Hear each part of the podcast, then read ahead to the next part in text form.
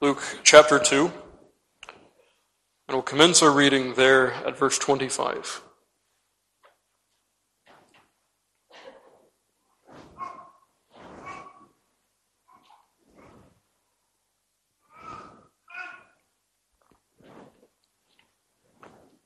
Hear once again God's word.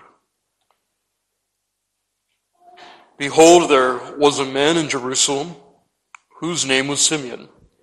And the same man was just and devout, waiting for the consolation of Israel, and the Holy Ghost was upon him. And it was revealed unto him by the Holy Ghost that he should not see death before he had seen the Lord's Christ. And he came by the Spirit into the temple, and when the parents brought in the child Jesus, to do for him after the custom of the law, then took he him up in his arms, and blessed God, and said, Lord, now lettest thou thy servant depart in peace, according to thy word. For mine eyes have seen thy salvation, which thou hast prepared before the face of all people, a light to lighten the Gentiles, and the glory of thy people Israel. As far the reading of God's word. May he bless it to our hearing this morning. We continue, as we have been now, really for several weeks, in this moment, where here you have the light of Israel. Really, that light that could not be doused through all of Israel's defection. The promise of the Messiah coming in fulfillment to his temple. That temple that typified God dwelling among his people. We come to that moment where the type and the antitype meet, where the true temple, the greater temple, comes into this house of brick and of mortar. And as we've spent now the past several weeks looking particularly at Simeon, we've seen a man who's recognized the significance of this moment. He knows the one who is now conducted to the priest for this ritual cleansing, this ritual sacrifice. He knows the Christ whom Mary and Joseph bring into the temple. And as we've noted about Simeon, Simeon here represents for us a remnant, a very, very small remnant in an age of decline. There are those in Israel who did wait for consolation to come to the church. There are those in Israel who looked by faith to the promises of the Messiah and did so unfeignedly, did so genuinely. Simeon represents that lot, a very small body of people. And here we have their experience. Here we have the experience of those who have waited for the Lord Jesus Christ by faith. And what have we found? Well, beloved, as we look at this text, we find here this man, this one who is really a rare man in Jerusalem in his day, holds in his arms the desire of the ages, the desire of the nations. He holds him in his very arms. Then, perhaps not surprisingly, he falls to worship. He blesses God, as you have it there in verse 28. And then as we took up last Lord's Day morning, he also offers a petition. He demonstrates that he is a man as he holds the salvation of Israel, as he holds the Lord's Christ. He is a man contented to die. In fact, he's a man that looks at death as though it will bring him liberation. He looks at death as though it will be accompanied with peace. He's a man, in other words, who is quite weaned from the world and who longs for the very one whom he holds. Now, as we look at this text, you'll notice that verses 30 down to 32 really are the ground or the reason for this petition. He describes for us the salvation that he beholds. He describes for us the Lord's Christ that he was promised to see. And so, friend, I want you to notice, just even before we begin, as Simeon, in this moment that is incredibly profound, in this moment that should really, for us, be one of the most profoundest moments in Scriptures, Simeon thinks of light and of glory. I want you to notice what he says. In verse 30, he says, "For mine eyes have seen thy salvation, which thou hast prepared before the face of all people." The word there, prepared, has behind it the idea, as we'll see in a moment's time, the idea of appointment or ordination. A light to lighten Gentiles. Here, Simeon lifts a phrase that occurs twice in the prophecy of Isaiah, Isaiah 42:6 and Isaiah 49:6. But I want you to notice, just as he lifts this phrase from Isaiah, note how he thinks of the Messiah. He is light. And what are the nations? They are, by implication, darkness. He is light. This one who is salvation, this one who is Israel's consolation, is light. And in comparison to him, the nations are simply dark. And then you find that this one is also the glory of thy people Israel. At this stage, Simeon notes, really quoting from no prophecy directly, he notes that the one whom he holds is the one really who beautifies and who is also the one who makes Israel glorious.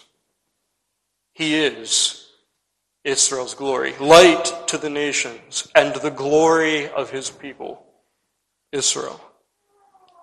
The words are quite straightforward. There's really not too much that one would have to say to make sense of what Simeon here brings before us. This is the Christ whom Simeon beholds. It's as though he said, "I am contented to die and expect to die peacefully as I hold to Christ who is your salvation, no less in my arms than by faith. This Christ who has been ordained for the salvation of all people. I behold he who will be light to those nations long in deep darkness, and who is the boast and the beauty of thy ancient people, Israel." These are Simeon's thoughts as he speaks under inspiration of God's Spirit, as he speaks at this moment when he holds the greater temple, standing in the entrance of Solomon's. Friends, as we look at this text, as I've just said, we need to recognize that this is Simeon speaking in the spirit of prophecy. Simeon is one inspired by the Spirit of God to speak what he does here. We can't miss that. But neither can we miss also that this is genuinely a confession of his own faith. All of this falls under the context of Simeon's very personal petition. "Now lettest thou thy servant depart in peace." These are the grounds, these are Simeon's reasons for making such a petition. This is the Christ whom he beholds that makes that petition, if you like, make sense. This is, even as it is given to us under inspiration of God's Spirit, it is genuinely a confession of Simeon's faith. This is his estimation. This is his view of Christ. Friend, I want you to notice this, that this is a confession of faith. A confession of faith and not a confession of sight. Note the Christ whom Simeon beholds. He must be born as a babe in the arms of his parents. He must be carried. He must be nurtured. He must have someone else swaddle and feed him, this being only 41 days after his birth. This is the Christ whom Simeon sees. And as far as the onlooking world is concerned, there's nothing remarkable there. Nothing remarkable that should elicit such praise. But this shows us, doesn't it, very emphatically, that Simeon looks to Christ and he holds Christ not merely with the arms and the eyes of his flesh, but he looks even at a Christ who has entered into his estate of humiliation. He looks to him with the eyes of faith. This is a confession of faith. He sees a glorious Christ who, in the words of the apostle in Philippians 2, had that glory for a time laid aside. Nevertheless, this believing man sees Christ. He describes for us the Christ then whom he beholds and whom he holds by faith. And what does this teach us? Well, friend, the theme that I would insist on this morning is just this, that Christ is, according to Simeon, the brilliance and beauty of his people. Christ is the brilliance and the beauty of his people. And I want us to see that under three headings. First of all, the bargain, as Christ is offered. Then the brilliance that Simeon here perceives. And then lastly, the beauty that he ascribes to God's people for Christ's sake. And so take first of all what you have here in verse 31. When Simeon thinks of Christ, when he comes to describe the salvation whom he sees, when he thinks of the consolation of Israel, he says thus, "This is that which thou hast prepared before the face of all people." I said to you just a moment ago that that word prepared there has behind it the idea of appointment or ordination. One of our forebears translates the text this way. He says, "Which thou hast ordained or appointed to be known of all men." Before the face of all peoples, of course, is a Hebrewism. To be before one's face is to be known by that person.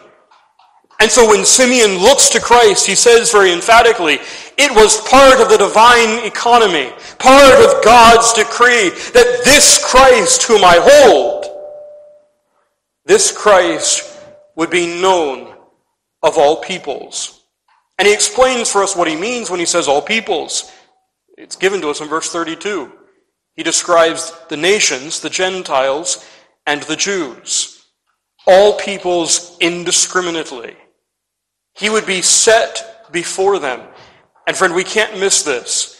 The idea here is, of course, not just that they would have some cognitive awareness that the Lord's Christ has come. But in order for Christ really to enliven, in order for Christ really to beautify, Christ must also be offered. That knowledge also carries with it the offer of Christ. So what does Simeon tell us? Well, friend, in verse 31, it's as though he's simply telling us this, that it was part of the divine intention, part of God's calling, part of the reason why Christ came, that he might be offered indiscriminately and universally. The point that Simeon draws down on, and we can't miss this, is that this is the appointment of Christ. As we think about that, beloved, you have to recognize that here Simeon thinks of two things, really. He thinks of the divine intention, the appointment or the ordination of Christ to be known and so to be offered, and then the offering of Christ himself, and all the benefits that would come to those who would receive the offer. Our older divines would speak of this, and for good reason, as the bargain. The bargain God makes with sinners. The offer that God makes as he cries, "Come to this market and buy freely." This is the very thing Simeon has in view as he holds Christ in his arms. And friend, what we are taught here very pointedly is that Christ is indeed to be offered freely to all peoples.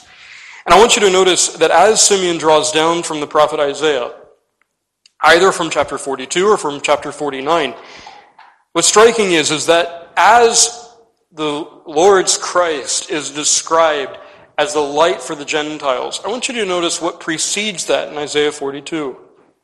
"I give thee for a covenant of the people, for a light of the Gentiles." If he is to be the Gentiles' light, he is to be the covenant himself. That is, the covenant of grace, its mediator and its substance. He is to be that covenant, and therefore this is the idea that lies behind our text. That this is the Father's bargain, the covenant tendered to those who are yet in darkness. And that's precisely what Isaiah says. This covenant has been given to open the blind eyes, to bring out of the prisoners from the prison, and them that sit in darkness out of the prison house. This is the calling of Christ, that he would be offered as a covenant for the peoples and so enlighten, bring the blind out, bring the prisoner doomed to die, bring them out from their confines, to be genuinely the consolation of souls that would lay hold of him by faith. Now, friend, I would note just at this moment This offer must of necessity be a free one, must it not? Again, the text, to open the blind eyes, to bring out the prisoners from the prison, them that sit in darkness out of the prison house. How free must this offer be to blind and to bound souls who can do nothing for themselves? If he is to be a light, darkness cannot generate the light they require. If he is to be freedom, the prisoner is entirely at somebody else's mercy to be liberated.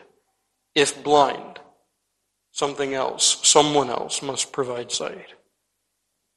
But I want you to notice, beloved, as you look at this text, Simeon here has in view the idea, as I've already said, that he looks not just to what will happen. He looks not only to the future age of the gospel. He looks genuinely at the divine intention and the appointment of Christ.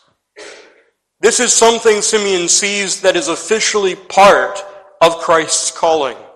This is something that belongs to his office as Messiah. He is appointed to be offered, ordained to be offered. I don't think we think about that as we ought to. But beloved, really what Simeon is saying here is that the Christ whom he holds is, by virtue of his very office, one that is to be tendered to sinners. That is part of Christ's calling, as much as it was part of Christ's calling to be born of a woman and made under the law, as much as it was part of Christ's calling to fulfill all righteousness, as much as it was part of Christ's calling to have his soul troubled, his body bruised, as much as it was part of Christ's calling to be raised with power from the dead and to now be seated on high that he might give good gifts to men, it was also part of his office that he would be offered, tendered to sinners. That is part of his calling. That is part of his appointment. He was appointed to cry, "Come, all ye who labor and are heavy laden." It was part of his calling to cry, "Ho, everyone that thirsteth, come ye to the waters." It was part of his calling to cry, "Let him that is athirst come, and whosoever will, let him take the water of life freely." He was appointed to be such a Christ. It is his office. Beloved, as you think about that, there's so much that tenders to us, doesn't it? If his meat in life was to do his Father's will, to go even to the cross, beloved, is it not also unthinkable that he would fail in this other aspect of his calling, that he would not offer himself to sinners freely and genuinely? Beloved, when you hear the offer of the gospel, you are to see, and this is directly from our text, it was for this very cause that Christ was appointed, that he might be offered to you, even this morning. It was part of his office to be incarnate, to live a sinless life, to die an ignominious death, to be raised again in power, to be ascended in glory. And it is part of Christ's office to be offered to you, even this morning, even in this place. This is the thing that Simeon draws down on first of all, a Christ appointed to be known of all men, whose gracious offer was to be tendered indiscriminately, universally to all. But that brings us to the second aspect that Simeon has in view. This Christ, whose office it was to be so offered, is one who is a light to lighten the Gentiles. This is a brilliant Christ in the fullest sense. But as you look at the text, friend, Simeon really has three various things in view. There are three ideas. First of all, that Christ himself is light. This is, of course, denoting his righteousness and his life-giving power. Light and life go hand in hand throughout the Scriptures. Christ is intrinsically brilliant, intrinsically illuminating. But secondly, friend, this implies also something, doesn't it, about the nations. The nations themselves, according to Simeon, are all in darkness. Christ is brilliant inherently. The nations are dark. But then thirdly, Simeon has in view the fact that Christ would indeed enlighten those in the dark. Christ is light. The Gentiles are in darkness, but Christ would indeed enlighten them. You see here, friend, what you have is Simeon's confidence that by God's grace, the offer of Christ would indeed be received, that he would indeed enlighten Gentiles who were once mired in darkness. The theme is, of course, that Christ then was appointed to enlighten the nations. And this presupposes just those three things that I've just mentioned. Take, first of all, Christ's capacity, that he is enlightenment itself, that he is life itself. This is the Christ whom Simeon holds. This is light itself come into the world. This is the one who cries, I wisdom dwell with prudence and find out knowledge of witty inventions. I lead in the way of righteousness in the midst of the paths of judgment. The babe that Simeon holds in his hands, the Christ whom he beholds by faith, is the Logos, the eternal, incarnate wisdom of God. This is the one who's brought out to us in our text, one who is light itself. And don't miss the comparison. He is light. He is light intrinsically, while the nations are dark. Friend, what does that mean? That means allow Simeon to set before you all of the world's philosophers. Take your Socrates, your Plato, your Aristotle, your Pythagoras. Take all of these great minds that penetrated so deeply into the book of nature. And Simeon says in a very round, very decisive way, they are darkness in comparison to this light. Beloved, don't miss this. This is the very text that we read in 1 Corinthians 1, isn't it? The wisdom of the world, according to Simeon, is but darkness in comparison to the one whom he holds, whom he beholds by faith. Oh, we so quickly miss that, don't we? But Simeon doesn't. All the rival systems of theology, the rival philosophies that abounded in Simeon's day were to him as nothing. Christ was all, the very wisdom of God. And that teaches us something too, doesn't it, about secondly, the nation's darkness. Their brightness, their noetic brilliance is but darkness in comparison to this Christ. And how deep is that darkness? I don't need to recount for you how deeply mired in darkness these nations were. Read only Romans 1. Sin punished by sin, and really creating a cycle that leads only further and further away from God to the point where man doesn't even look like man anymore. Allow me to be bold just for a moment. Where even the book of nature becomes dim to man, so that he can't discern even the most natural and fundamental aspects of humanity. Does that sound familiar? This is the darkness of those without Christ. They are in a dark place, mired and only sinking deeper and deeper into that darkness without the light whom Simeon holds.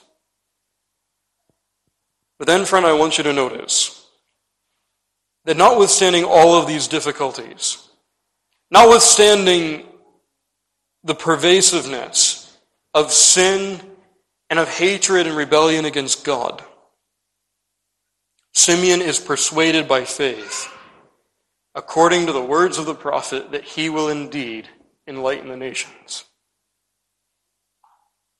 I want you just to take a moment and contemplate how profound that is.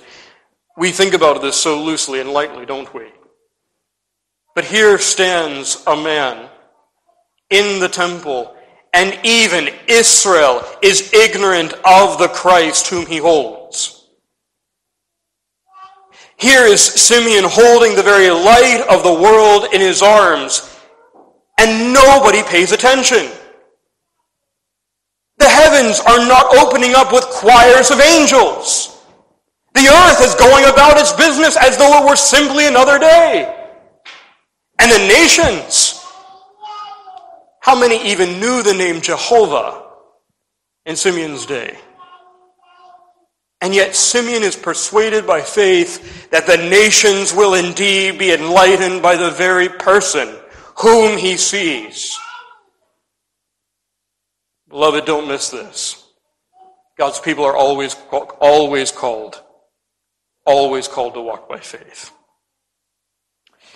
I want you to notice, beloved, as you look at this text, that here you have the promise that the nations would indeed be enlightened by Christ.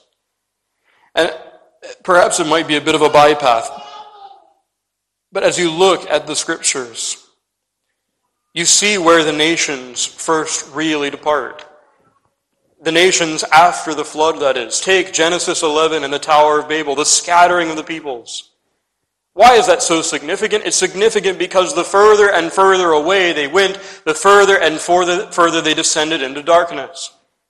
The Lord scattered them abroad from thence, which also became their scattering into sin. But then if you take the very next chapter, friend, you see how profound then Simeon's statements are. In Genesis 12, you have the promise to Abraham, "In thee shall all families of the earth be blessed." Genesis 11 and Genesis 12 are inextricably tied together. In Genesis 11, the nations are scattered because of their sin. In Genesis 12, God tells us how he will reclaim those nations through one of Abraham's seed. And so, through the running millennia, this was the anticipation of the godly, that that which was scattered at Babel would one day return to the Lord, become once again God's worshipers through Abraham's seed. And then Simeon here tells us he holds the one who will do that very thing. It's a striking moment, isn't it? But beloved, I also want you to notice this. Again, if you think about Simeon's time, those who worshipped Jehovah were a very small number. I mean, think about the known world at the time. How deeply had the nations, how manifold had their idolatry fallen into their vanities. Friend, as you look at this, and you even compare the reality that so very few even knew the name, to the fact that even those who did know Jehovah, did know the scriptures, were mired in defection, as was the case of the church in Israel in Simeon's day. How staggering is this statement? That these nations who don't even know the scriptures, and this church, who is only formal in their approaches to God, would one day find that Jesus Christ would indeed enlighten the nations, would indeed bring them back. And then, friend, look at our day. Our ancestors in this part of the world didn't even know the name Jehovah. Our ancestors had no knowledge of the scriptures. We were part of the outer isles, the outermost parts of the world. And now the God of Abraham is worshipped. Is that by accident, friend? Is it by accident that all of a sudden these pagan nations would come to know the God of Abraham when the Baals are forgotten, the Zeuses are no longer worshipped, Jupiter has no priests? Do you want proof, my dear friend, that Jesus Christ is and is only God's Messiah, that he is indeed fulfilling all that he has promised, that he would bring the nations to himself? Friend, look only here. That's the very point. Because Simeon looks by faith to a moment such as this, when we who are strangers to the covenant of promise would worship God in spirit and in truth. But Simeon only saw it by faith. Simeon saw this moment that you and I live in, but only by faith. Beloved, this should harden us, shouldn't it, in a day of decline? In spite of all of that darkness, the promise of God did not fail. Nations were indeed enlightened by this Christ, notwithstanding every impediment. And he who did that will certainly bring it to consummation. But thirdly and finally, beloved, you see here that the one whom Simeon holds, he describes emphatically as the glory of his people Israel. And don't miss just how profound this is. He's saying that Christ is the church's adorning, the church's crowning good. But friend, note also just how profound that claim is. This is a staggering claim. It's staggering because of these texts. There's only one in Scripture. Only one in Jehovah worship who is so described. The Lord of hosts will be a crown of glory and for a diadem of beauty unto the residue of his people. Isaiah 28. Jeremiah 2. Hath a nation changed their gods, which are no gods, yet my people have changed their glory for that which doth not profit. Who is alone Israel's glory? In the Scriptures, it is only Jehovah. It is only the Lord God. Simeon holds, according to his own faith, the incarnate God. This is a statement of divinity without any exception. Only Jehovah is described as the glory of his people. And here, profound, and all should we even think of it with trembling, Simeon holds the incarnate God in his hands and by faith. And he knows it. He knows it. Friend, let the Jehovah's Witness tell us all kinds of things. Simeon will say emphatically, he held Israel's glory. He saw the incarnate God. And beloved, I want you to note, as you look at this, not only is he Israel's glory, but as was promised before, we find these words. God says through his prophet, thou shalt swear the Lord liveth in truth, in judgment, and in righteousness, and the nations shall bless themselves in him, and in him shall they glory. It is Israel's glory. But then, friend, understand this. As the nations are enlightened, the prophets tell us pointedly that Israel's glory becomes the glory of covenanted nations, covenanted peoples. And this is what Simeon tells us. This is the Christ, the God-man who is the glory of his people. Enoch, Noah, Abraham, Moses, David. These are all described for us as those being of whom the world was not worthy. It's Hebrews 11. But Christ alone is the church's glory, not them. Oh, illustrious saints that they were. Wonderful pictures of godliness they certainly were. The world was not worthy of them, says the apostle. But only Christ is the adornment of the church. Only Christ is that which beautifies his people, which makes Zion honorable. That's what Simeon says. And he says it emphatically. Only this one, only he makes the people of God glorious. The church is adorned by no other. Let him that glorieth glory in this, that he understandeth and knoweth me, that I am the Lord which exercise loving kindness, judgment, and righteousness in the earth. For in these things I delight, saith the Lord. Beloved, what do you find to be your most redeeming aspect, if you like? What is that which beautifies you? It must only be Christ. To really know him as Simeon knows him. This alone beautifies his people. He is both the beauty and the beautifier of God's people. Only he.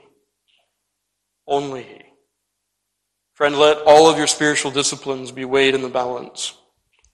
If they're without Christ, you are yet ugly. You are yet in filthy garments. But friend, let the saint be clothed with Christ. And he has all. He has all. Beloved, as we close, just a few items for application. First of all, note here how the gospel writer presents to us the work of faith. We are to perceive Christ according to the promise. Simeon, again in his day, saw so very little with the eyes of his flesh. He didn't even see Calvary. He didn't see an empty tomb. He didn't see Christ taken up into glory. He saw Christ in his estate of humiliation, and yet how much did he behold? How much did he see? Well, friend, that's faith's work. Always to behold Christ according to the promise. Always to behold Christ, only by faith. But secondly, friend, that does raise the question, is this how we see Christ? You see, faith's work is to set Christ before us in spite of every seeming impediment. But it's also supposed to set before us Christ as he really is, brilliance and beauty. As he really is, light and glory. Do we see Christ in these ways? That's faith's work as well. When Simeon looks to Christ by faith, this is the Christ whom he beholds. Is everything else, beloved, darkness in comparison to him to you this morning? Is the world's wisdom and all of its trappings, are all of those things dark in your heart compared to this Christ? That's how Simeon sees Christ. That's how Simeon accounts the state of things. They are darkness, but he is light. But then, friend, also that next and cutting question. What is your boast this morning? What is that which beautifies you? What is that which is your glory? Simeon says, I have only one. And it's Christ. It's just Christ. I can boast in nothing else. None of God's people can boast in any other. It is Christ and Christ alone who is my glory. Beloved, these are the things that faith presents to us as real pictures of our Redeemer. And so, friend, if you see Christ in these ways, I want you to notice that certainly Christ is your light. Are you dim? Do you require wisdom? Do you require more light? Beloved, Simeon tells us, look to the one who alone can enlighten even the darkest of minds, the one who can enlighten even the nations. And beloved, if you are looking to Christ by faith, he is your light and promises to do so. Do you find yourself ugly? Do you find yourself spiritually languishing? Beloved, where will you be beautified but in him? Where else will you find it? And yet here in the gospel, Christ says, I will be my people's beauty before the bar of heaven, and I will be her beautifier. I will make her a beautiful bride. And beloved, if you are in Christ, that promise is yours. even this morning. And so take hold of Christ. Take hold of Christ as he really is, as he's held out to us in the Scriptures. Not what the world would say, not what the flesh would argue, but what the Scriptures really say.